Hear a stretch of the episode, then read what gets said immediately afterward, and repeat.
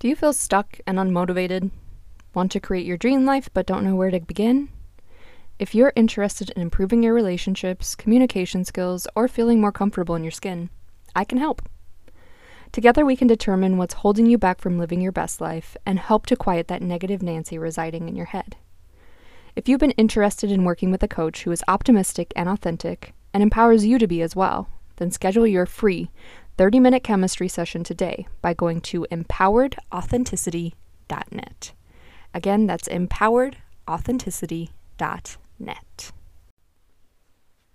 Hello, lovely humans, and welcome to another episode of Empowered Authenticity, the podcast. I'm your host, Kelly Chopa.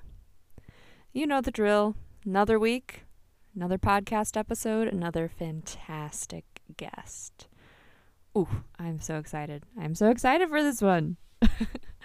I I love being able to listen back and do the editing on these because um, I feel like I always take away something new, and uh, this this episode is no exception. Uh, my guest this week is uh, a friend of mine, and I oh, I I mean, she has been through so much. More than I think most people ever experience in their lifetime. And she's only a few years older than me. Um, so I don't know how she is still a functioning human adult, but I'm grateful that she is alive and well today. Um, and that I have had the pleasure of getting to know her um, because she's truly a fantastic person. And in this episode, we talk about a lot of things. I mean, this this this episode really takes a lot of uh, wild and and interesting turns uh, because, you know, I think that's really um, reflective of life. You know, you're going in one direction and then a bridge to another thing happens, and I think that's it's beautiful and it's challenging. And it's true, it's honest. Um, you know, change is the one thing that you can always count on. Something is always going to happen when you least expect it. Um, and sometimes it's for better, and sometimes it sucks. So, we talk a lot in this episode about grief, and uh, we talk about ethical non monogamy, and we talk about therapy. This is an episode that has something for everybody. Um, I feel like, particularly if you are um, somebody who is experiencing grief, or if you are somebody who is trying to help someone you care about through the process of grief, this is this is the episode for you because you will feel seen, you will feel validated, and like I said, if you are somebody who's trying to help somebody else, you will receive some great tips of how you can be a better shoulder for that person that you care about. Um, truly, as as we were talking, there were so many things where I was like, "Oh, thank God, I'm not the only one who feels this way, or I'm not the only one who has thought this." And that oh, there's really so much to be said for validation. And um, grief is weird. Grief is really weird. And so we get into that. Um, I don't think I'll ever stop being grateful for uh, my friend for coming on this podcast. And uh, this is one where we recorded in my closet. Um, we were drinking sparkling wine.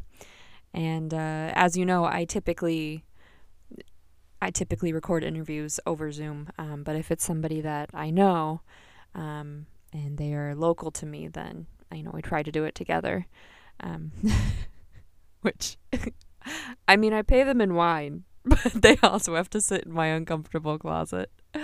Um, you know, it's uh, we work with what we've got, but um, she's so open and so honest and so kind and optimistic and I I truly truly appreciate her as a person. I appreciate her friendship.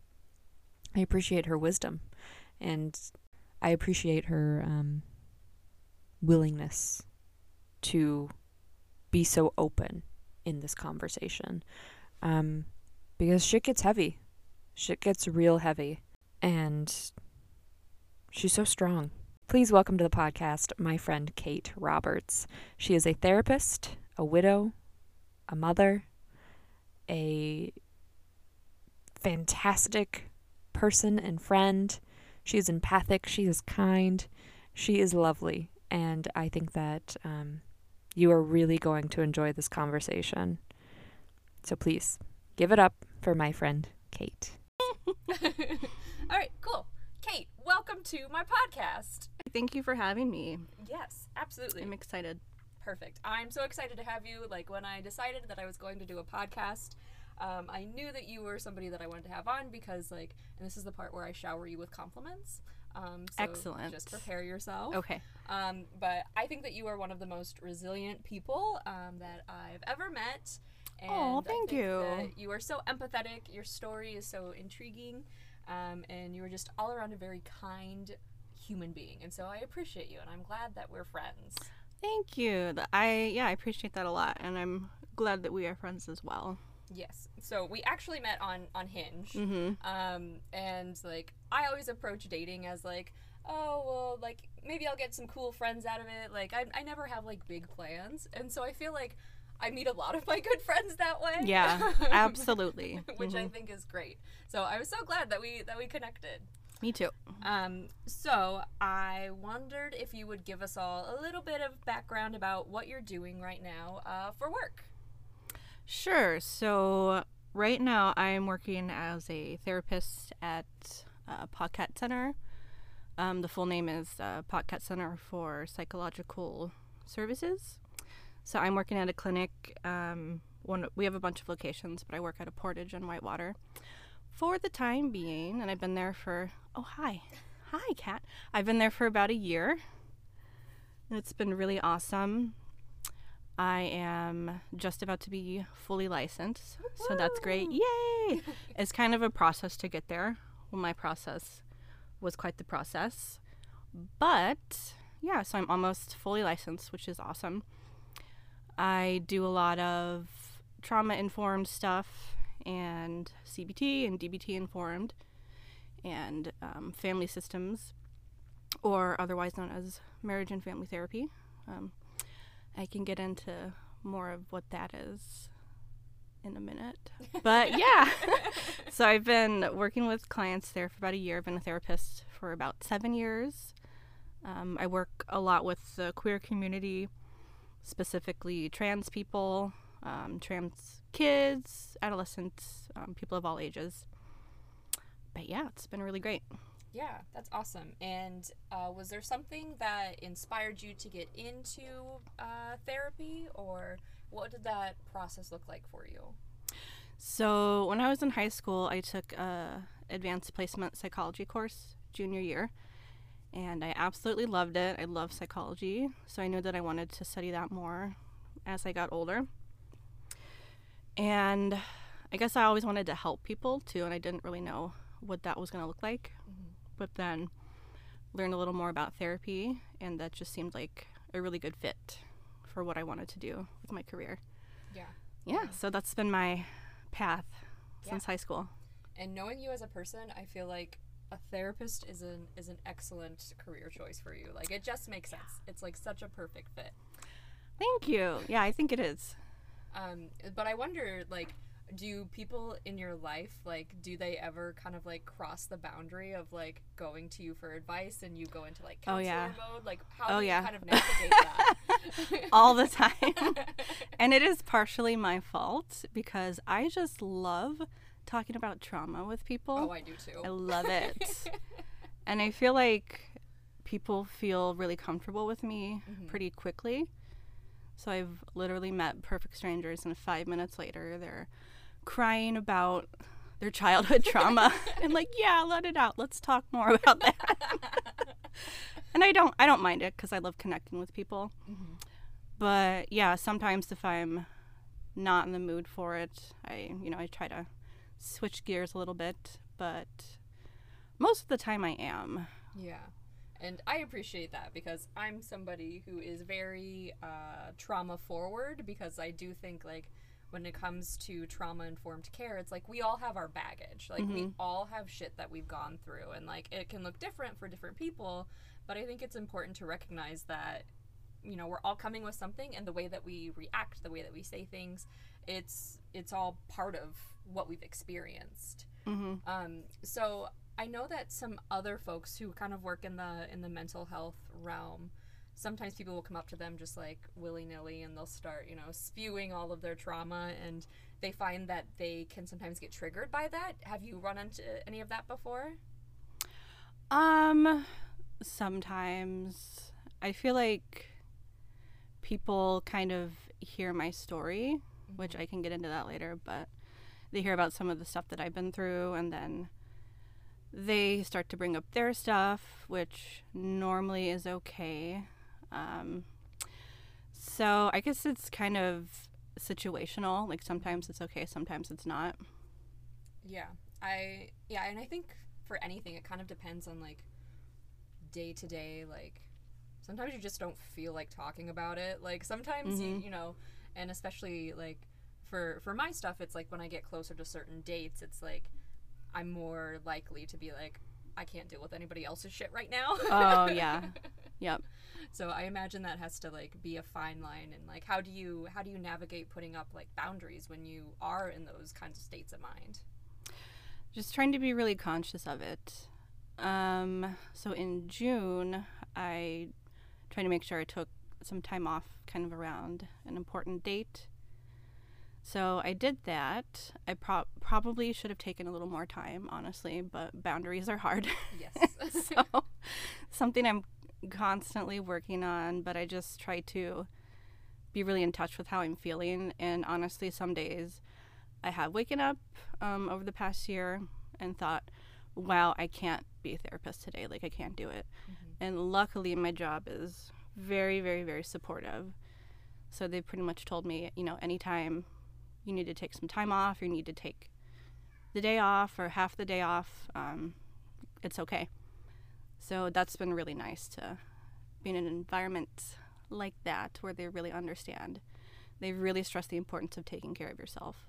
That's And so I've- important. It is, and I've never never had any backlash from anyone when I've said no or I don't want to take on this project or I'm feeling overwhelmed, I don't want to do this. Like I've never had anyone push back against me. So it's been really nice. Yeah, I and I imagine that being a therapist and being somebody who wants to help people, it's hard to say like I can't help. I like the best thing for me to do right now is to say I can't right now. Mm-hmm. And the best way that you can help that person is by saying that. And I think it's really awesome that you work somewhere that really um, uh, uh, prioritizes that. Uh, because there's so many places that like just don't get it.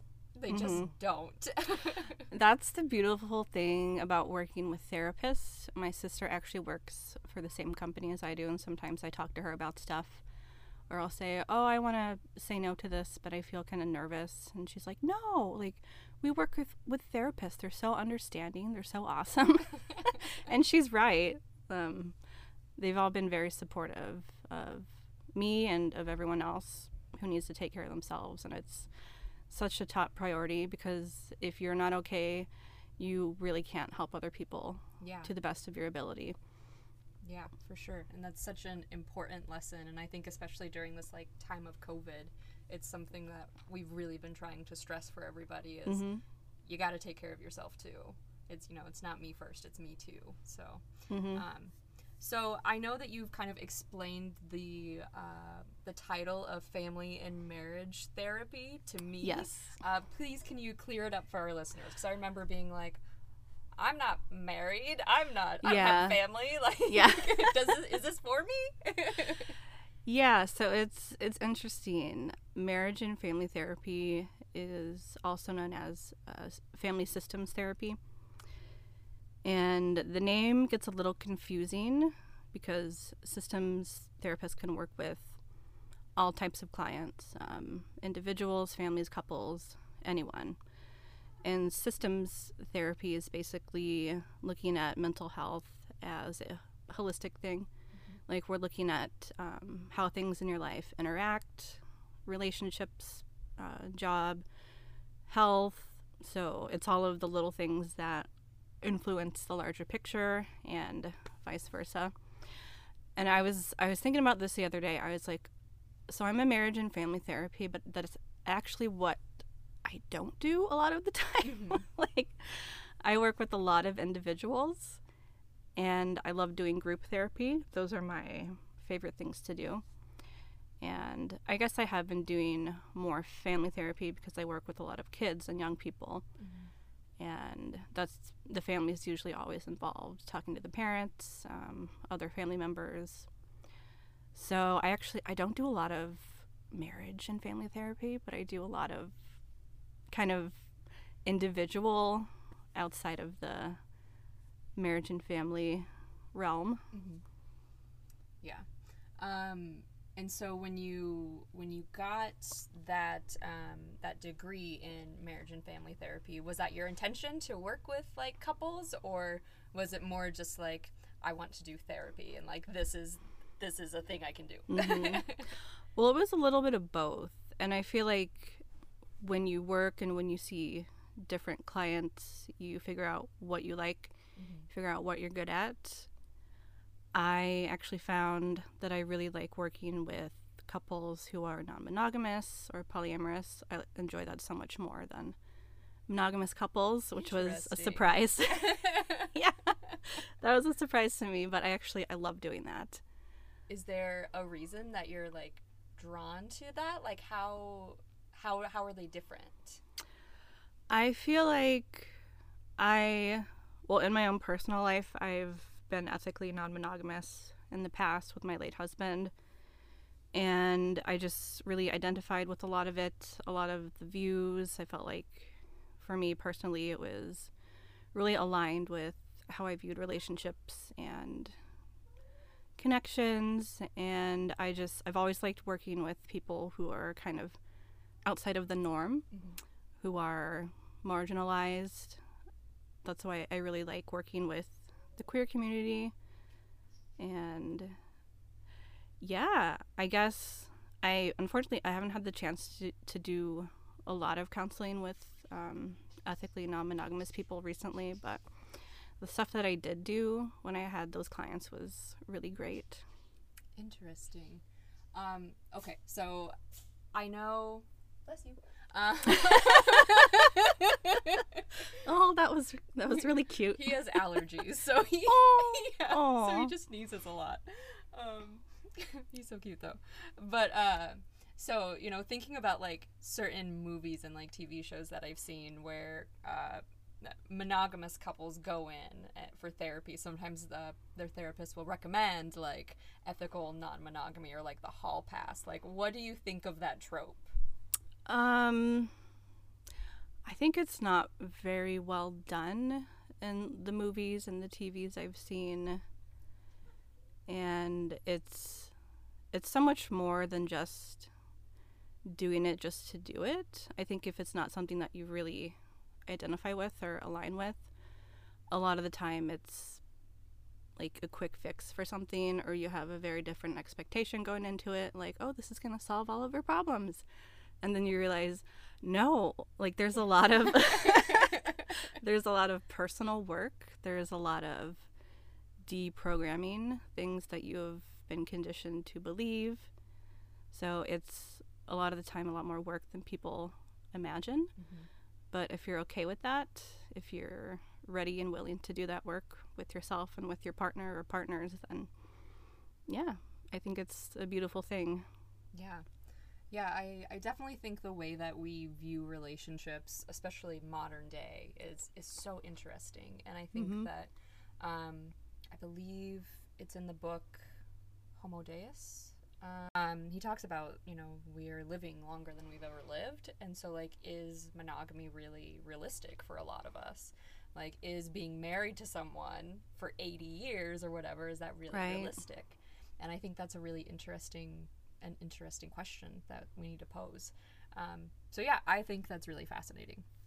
So I know you you mentioned your late husband. Can you Mhm. tell us a little bit about um, your experience uh, being married and in a in an ethically non-monogamous relationship? Yeah, so I I really enjoyed being married. My husband was like the greatest guy ever. That's the only reason why I married him. Wasn't really sure that I wanted to get married, but I definitely made a good choice. And so when we were dating, it wasn't something that we talked a lot about. I mean, it came up here and there. Mm-hmm. But then we got married, and like six months later, I said, I think this is something that I need to explore. This is something that I've been thinking about for a long time. Mm-hmm. And I was not sure how he was going to react to that. I was really scared, but he said, Hey, me too. Oh, So, awesome! yeah. And I feel like we had a really strong foundation, and that made it easier because some mm-hmm. people try it out because they think, oh, it sounds fun, or I get to have two girlfriends, or something like that. Mm-hmm. And it's not what they expect when they actually do it. But it was something that we both agreed on, and it definitely it it worked for us. I don't mm-hmm. think it works for everyone, but we had a really strong foundation. We communicated really well. We really wanted each other to be happy, mm-hmm. and we knew that exploring this stuff and having other connections with people was something that we wanted to pursue.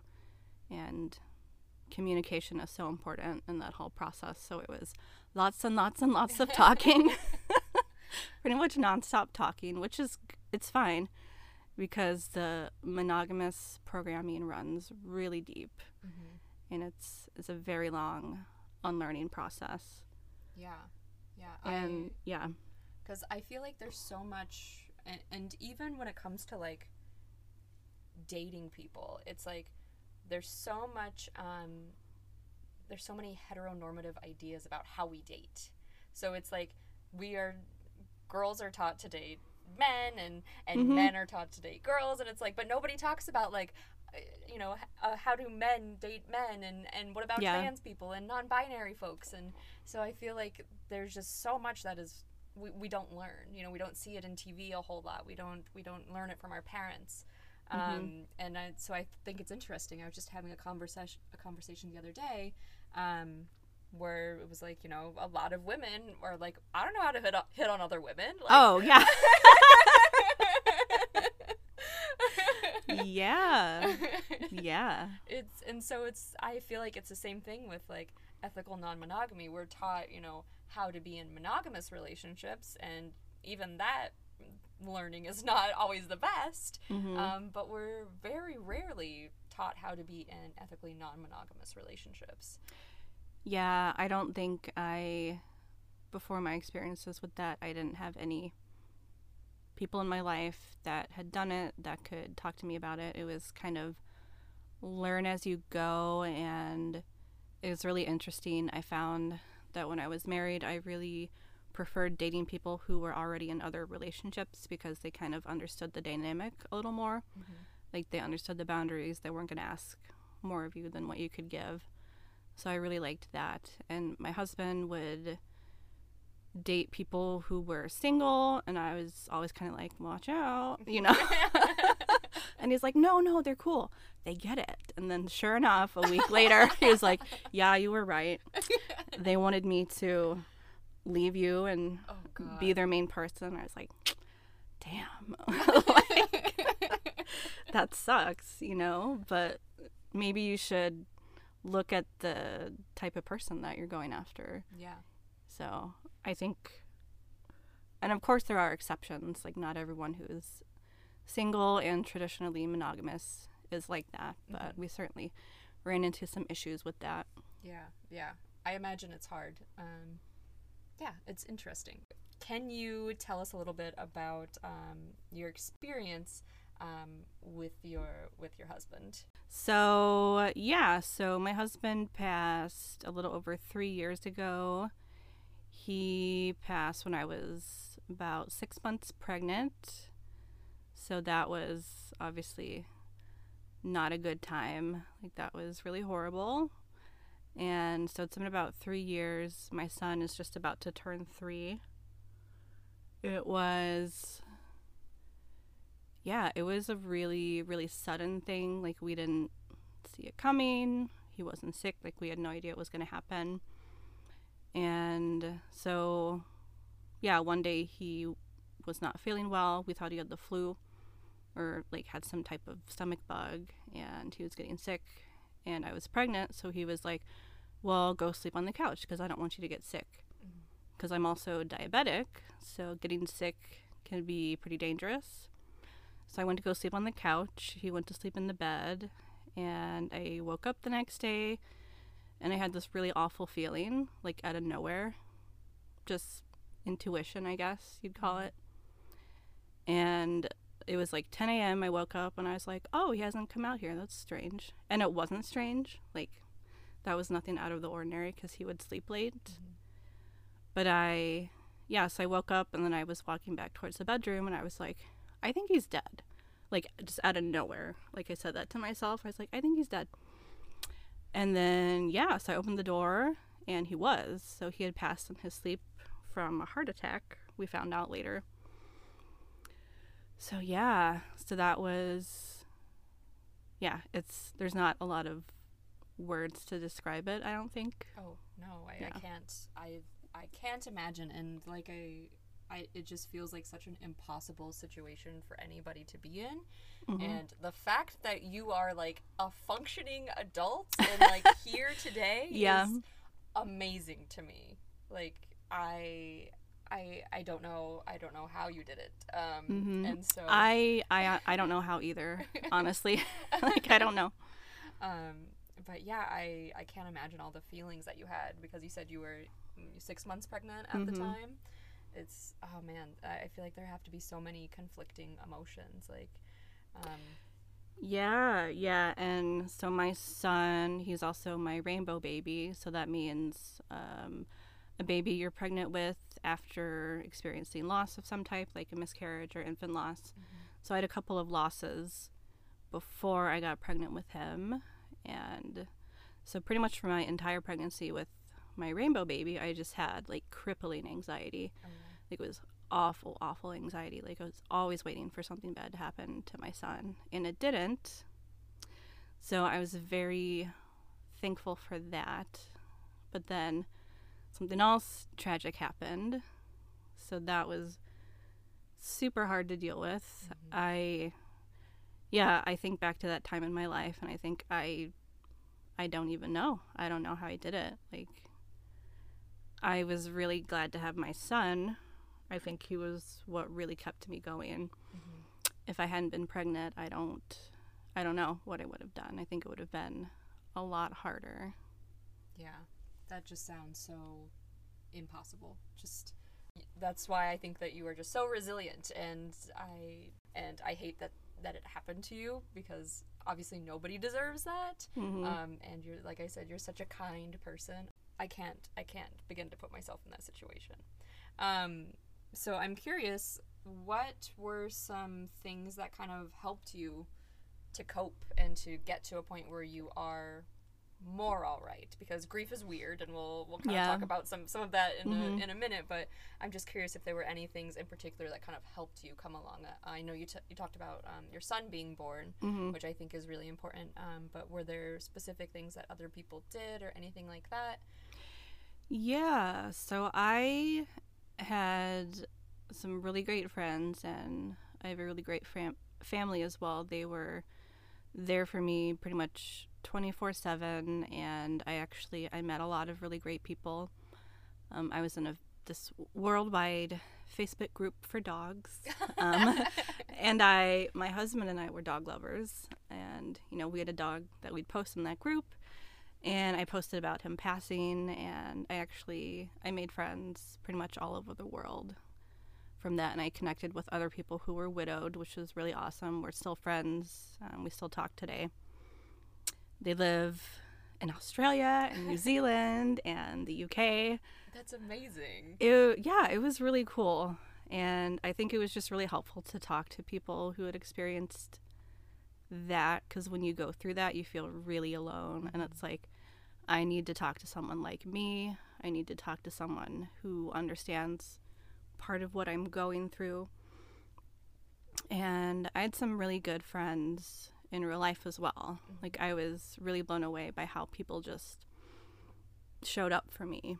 Like my sister came over every day with coffee. She just oh. showed up. She's like, "I'm here."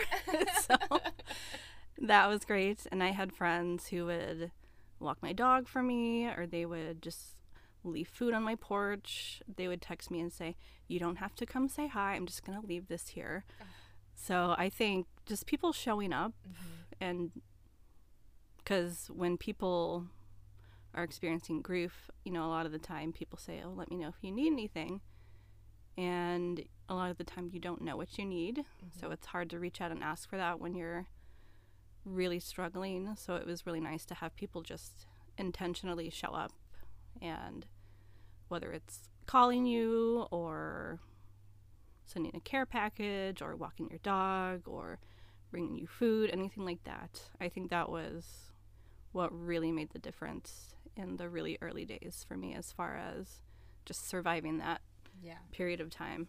Yeah, and I I can kind of relate to that experience of like community just coming together and surrounding you, Mhm. uh, and that was a big part of what got me through like my dad's death is seeing the community come together and you know they would drop off wine Mhm. or they would like three different places donated food for his memorial and Mhm. it was Aw, and the- yeah. yeah and so like the memorial had like a huge turnout like it was supposed to go for like two hours it went for like four like Mhm. so s- seeing all the people that were impacted by that made me feel like oh somebody else understands this hole that's now existing in the world Yeah. um, which was which was really nice. Um, and I'm sure there were things that were not so helpful. Um, Yeah. Do you have particular advice that you would give to people who are maybe trying to be helpful uh, Mhm. with somebody experiencing grief, but actually can do more harm than good? Like, what should we avoid? Yeah. Um, I think in general, people really mean well. I think they really do. Um, they don't know what to say or how to react because it is a really tough situation. Yeah. Um, I think everyone kind of believes different things. I got some really unhelpful comments from people like, oh, it's part of God's plan. Oh, And I was like, there's a plan? Like, could somebody send me a copy? right. Yeah. so, so I know what's happening. So that really got on my nerves. And yeah, just the whole like, oh, it's part of a plan, or really didn't appreciate that. And I think really the best thing you can do is just to show up for people. Don't try to fix it. yes. Um, just sit with them, let them be sad, let them feel whatever they're feeling. And people are really uncomfortable with grief and sadness and despair because they are uncomfortable, and that's okay. Yeah. I mean, those emotions exist for a reason. We're supposed to feel them. yes. So just, I would just say, don't try to fix it. Um, just say, I'm here for you. Here's something intentional I want to do to help you. You know, I want to drop off dinner some night this week. Mm-hmm. Like stuff like that was really helpful for me. Yeah. Yeah, and something that I continually relearn through my grief is that there's no timeline and Mhm. it it doesn't ever go away. It sometimes it gets kind of pushed to the back of your mind, but it's always kind of there. And I even though I like to think that I'm a pretty like enlightened person, I definitely fell into the trap of like, oh, once a year passes, I'll be fine. Yeah. um, Yeah. And I quickly learned that that was not the case. yeah, it's it's not. There really is. There's no timeline. There's no blueprint for how to get through things. Um, I remember thinking that I would feel better once the year anniversary pass and I didn't. And then I thought, okay, well, does this get easier at some point? And it's it. I don't know if it gets easier. I think you just learn to function and you learn to carry it along with you and I don't think it ever really stops hurting. I mean, for me, it doesn't. I definitely still have moments and I still have days that are extremely hard, like memories come up, mm-hmm. Or those, you know, those things called secondary losses, that come after you lose a person. You know, I lost having a family, I lost having my husband there when my son was born. I lost, you know, the holidays, the family stuff. Like, I'm never going to have that with him. My mm-hmm. son's never going to know his dad in real life. So that's, that's really hard to cope with sometimes. Like, and even the most like benign things can make you really emotional. Oh yes. Like, I was at Walgreens and I saw like a shampoo bottle or something of what my husband used to use, and I was like, ah! like standing there in Walgreens like a crazy person, like crying, and I was like, oh great, that's happening. Yeah. But just learning not to judge yourself for that yeah. either is so important. Yeah, absolutely. And I, I think that just goes to show, and I and I say this all the time, is that you never know what somebody's going through. And so if somebody is breaking down in the middle of Walgreens, like hmm just know that they've got something going on. Or like if somebody's in a pissy mood with you, like they've probably got some shit going on that you don't know anything about. So it's like the best thing you can do for people is to just be kind. hmm Like, you know, if you if you can help, fantastic, but sometimes just not being a dick is is all that you need to do.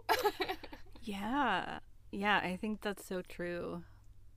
That's so true. yeah. Um so yeah, I I don't think that it ever necessarily gets easier either. I think like kind of what you said, like you just kind of adapt to it. You learn, you know, Mhm. how to live with it and without that thing. Um so yeah, it's hard. Grief is fucking weird. Um, and I've Yeah. learned that sometimes it leads to just doing weird shit, you know? Mhm. like I've never Yeah, it's it's so strange. Like I talk about this in my office with people who come in who've experienced a loss of some sort and they always ask me, "Is this normal?"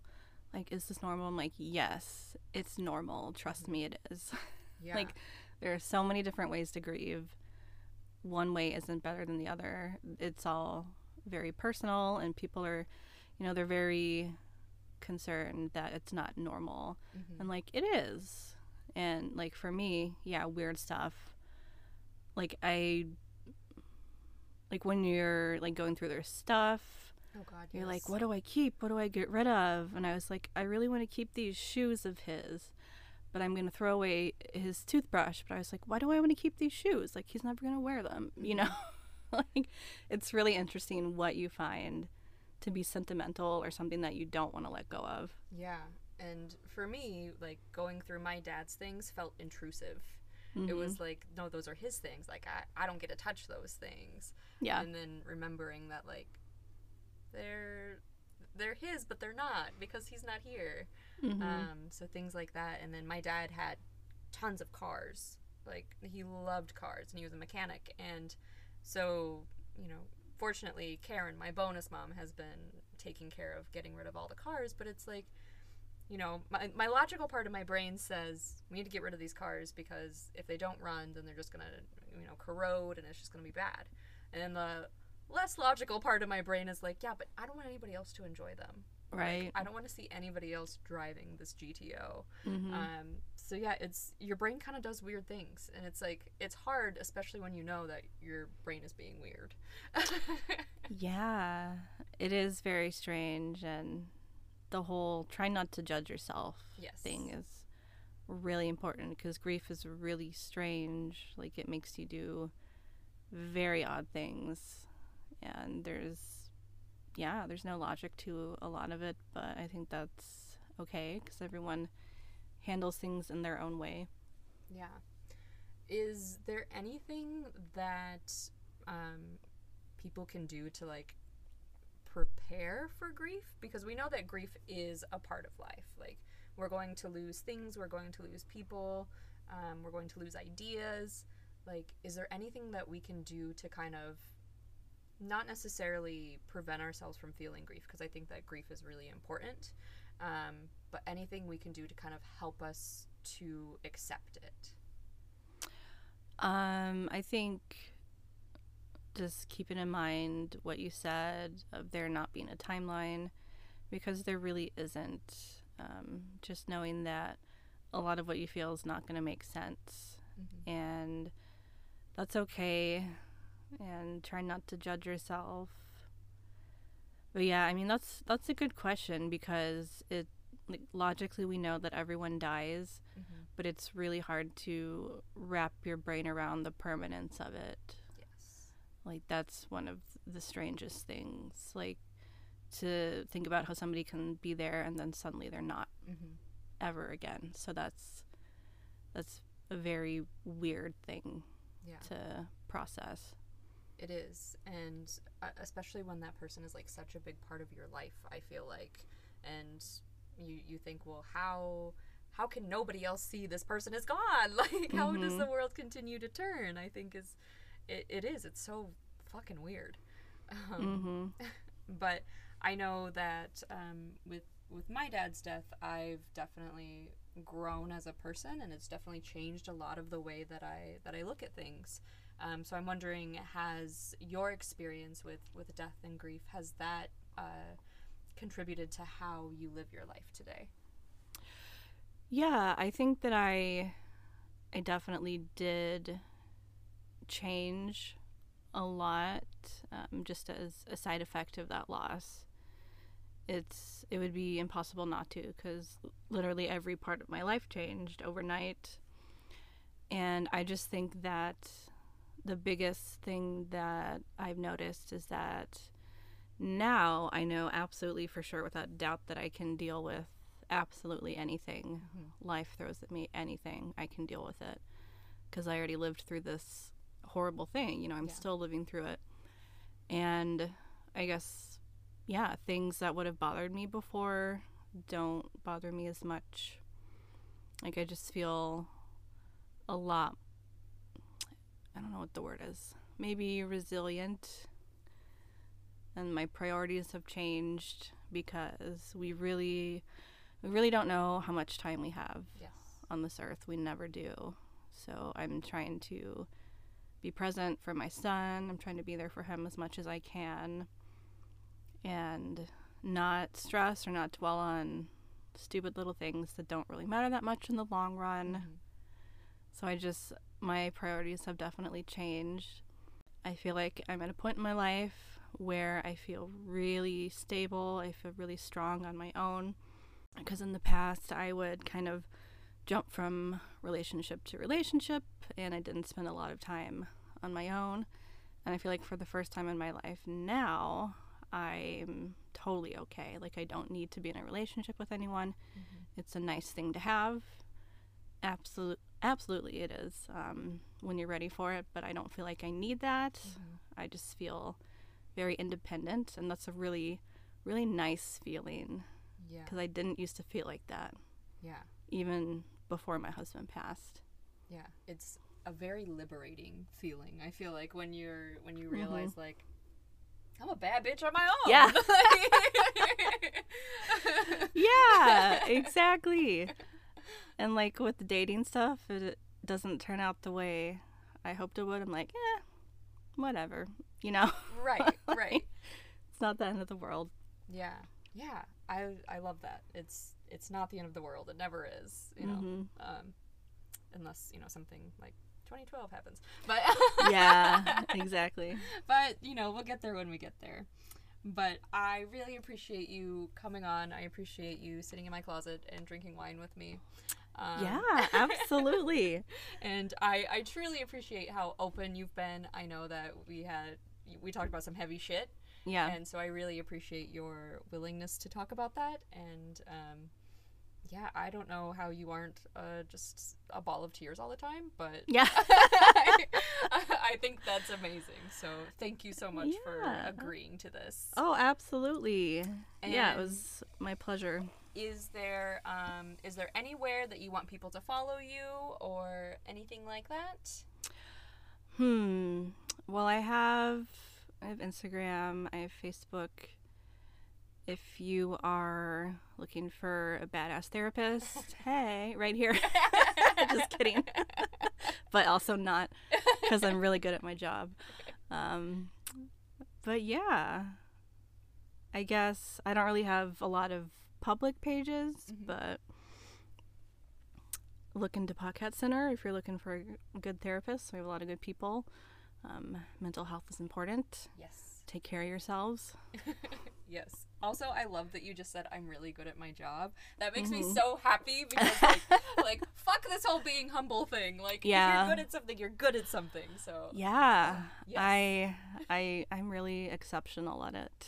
yes. I think um, not to be too over over the top, but you know, I think for the most part, it's it's my honor to connect with people and listen to their stories and help guide them through some things. It's I think it's absolutely the right thing for me to do. Yes. Well, I appreciate you. Um, thank you again, and um, I will shut this off so that way we can just drink wine and have fun. Yay! Cheers.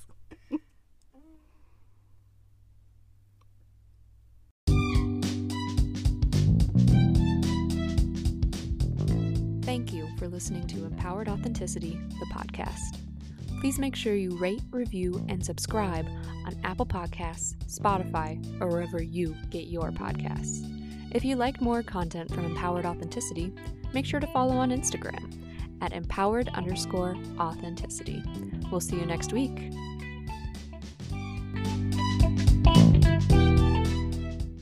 If you or someone you know is an angsty feminist like me, and they literally want to wear their feminism on their sleeve, then you have got to check out Feminist Trash Store. Feminist Trash is founded on the belief that intersectional feminism and sustainability go hand in hand. They specialize in size inclusive unisex apparel with hand lettered designs by artist and founder Joanna. Each t shirt is printed with biodegradable water based ink and carefully made to order to minimize waste and ethically reduce any environmental impact. Their eco friendly and 100% vegan t shirts are designed to embody the meaningful conversations feminists are having in pursuit of a more empathetic and inclusive future. They want people expressing themselves in the ways that feel most sincere to them, without the perpetual silencing of preconceived racial stereotypes, sexual rigidity, and body shaming. Feminist Trash is committed to increase visibility for intersectional feminism. They're leveraging the power of community and sustainable fashion practices to mobilize a growing platform of diverse voices of intersectional feminist artists and independent feminist media creators from around the world. At Feminist Trash, they are committed to feminism that centers intersectionality, mutual aid, and actively pushes back against patriarchal, white supremacist oppression. That's why they've created Mutual Aid Mondays, where every Monday their profits will be distributed to a different mutual aid or community organization that upholds feminist, anti racist, and queer inclusionary foundations. They source products and fabrics from ethical brands and suppliers who comply to labor, environmental, and safety standards. Go to feministtrash.com and enter code Kelly Shoppa, that's K E L L Y S H O P P A, at checkout to receive 20% off your order. And start wearing your feminism on your sleeve.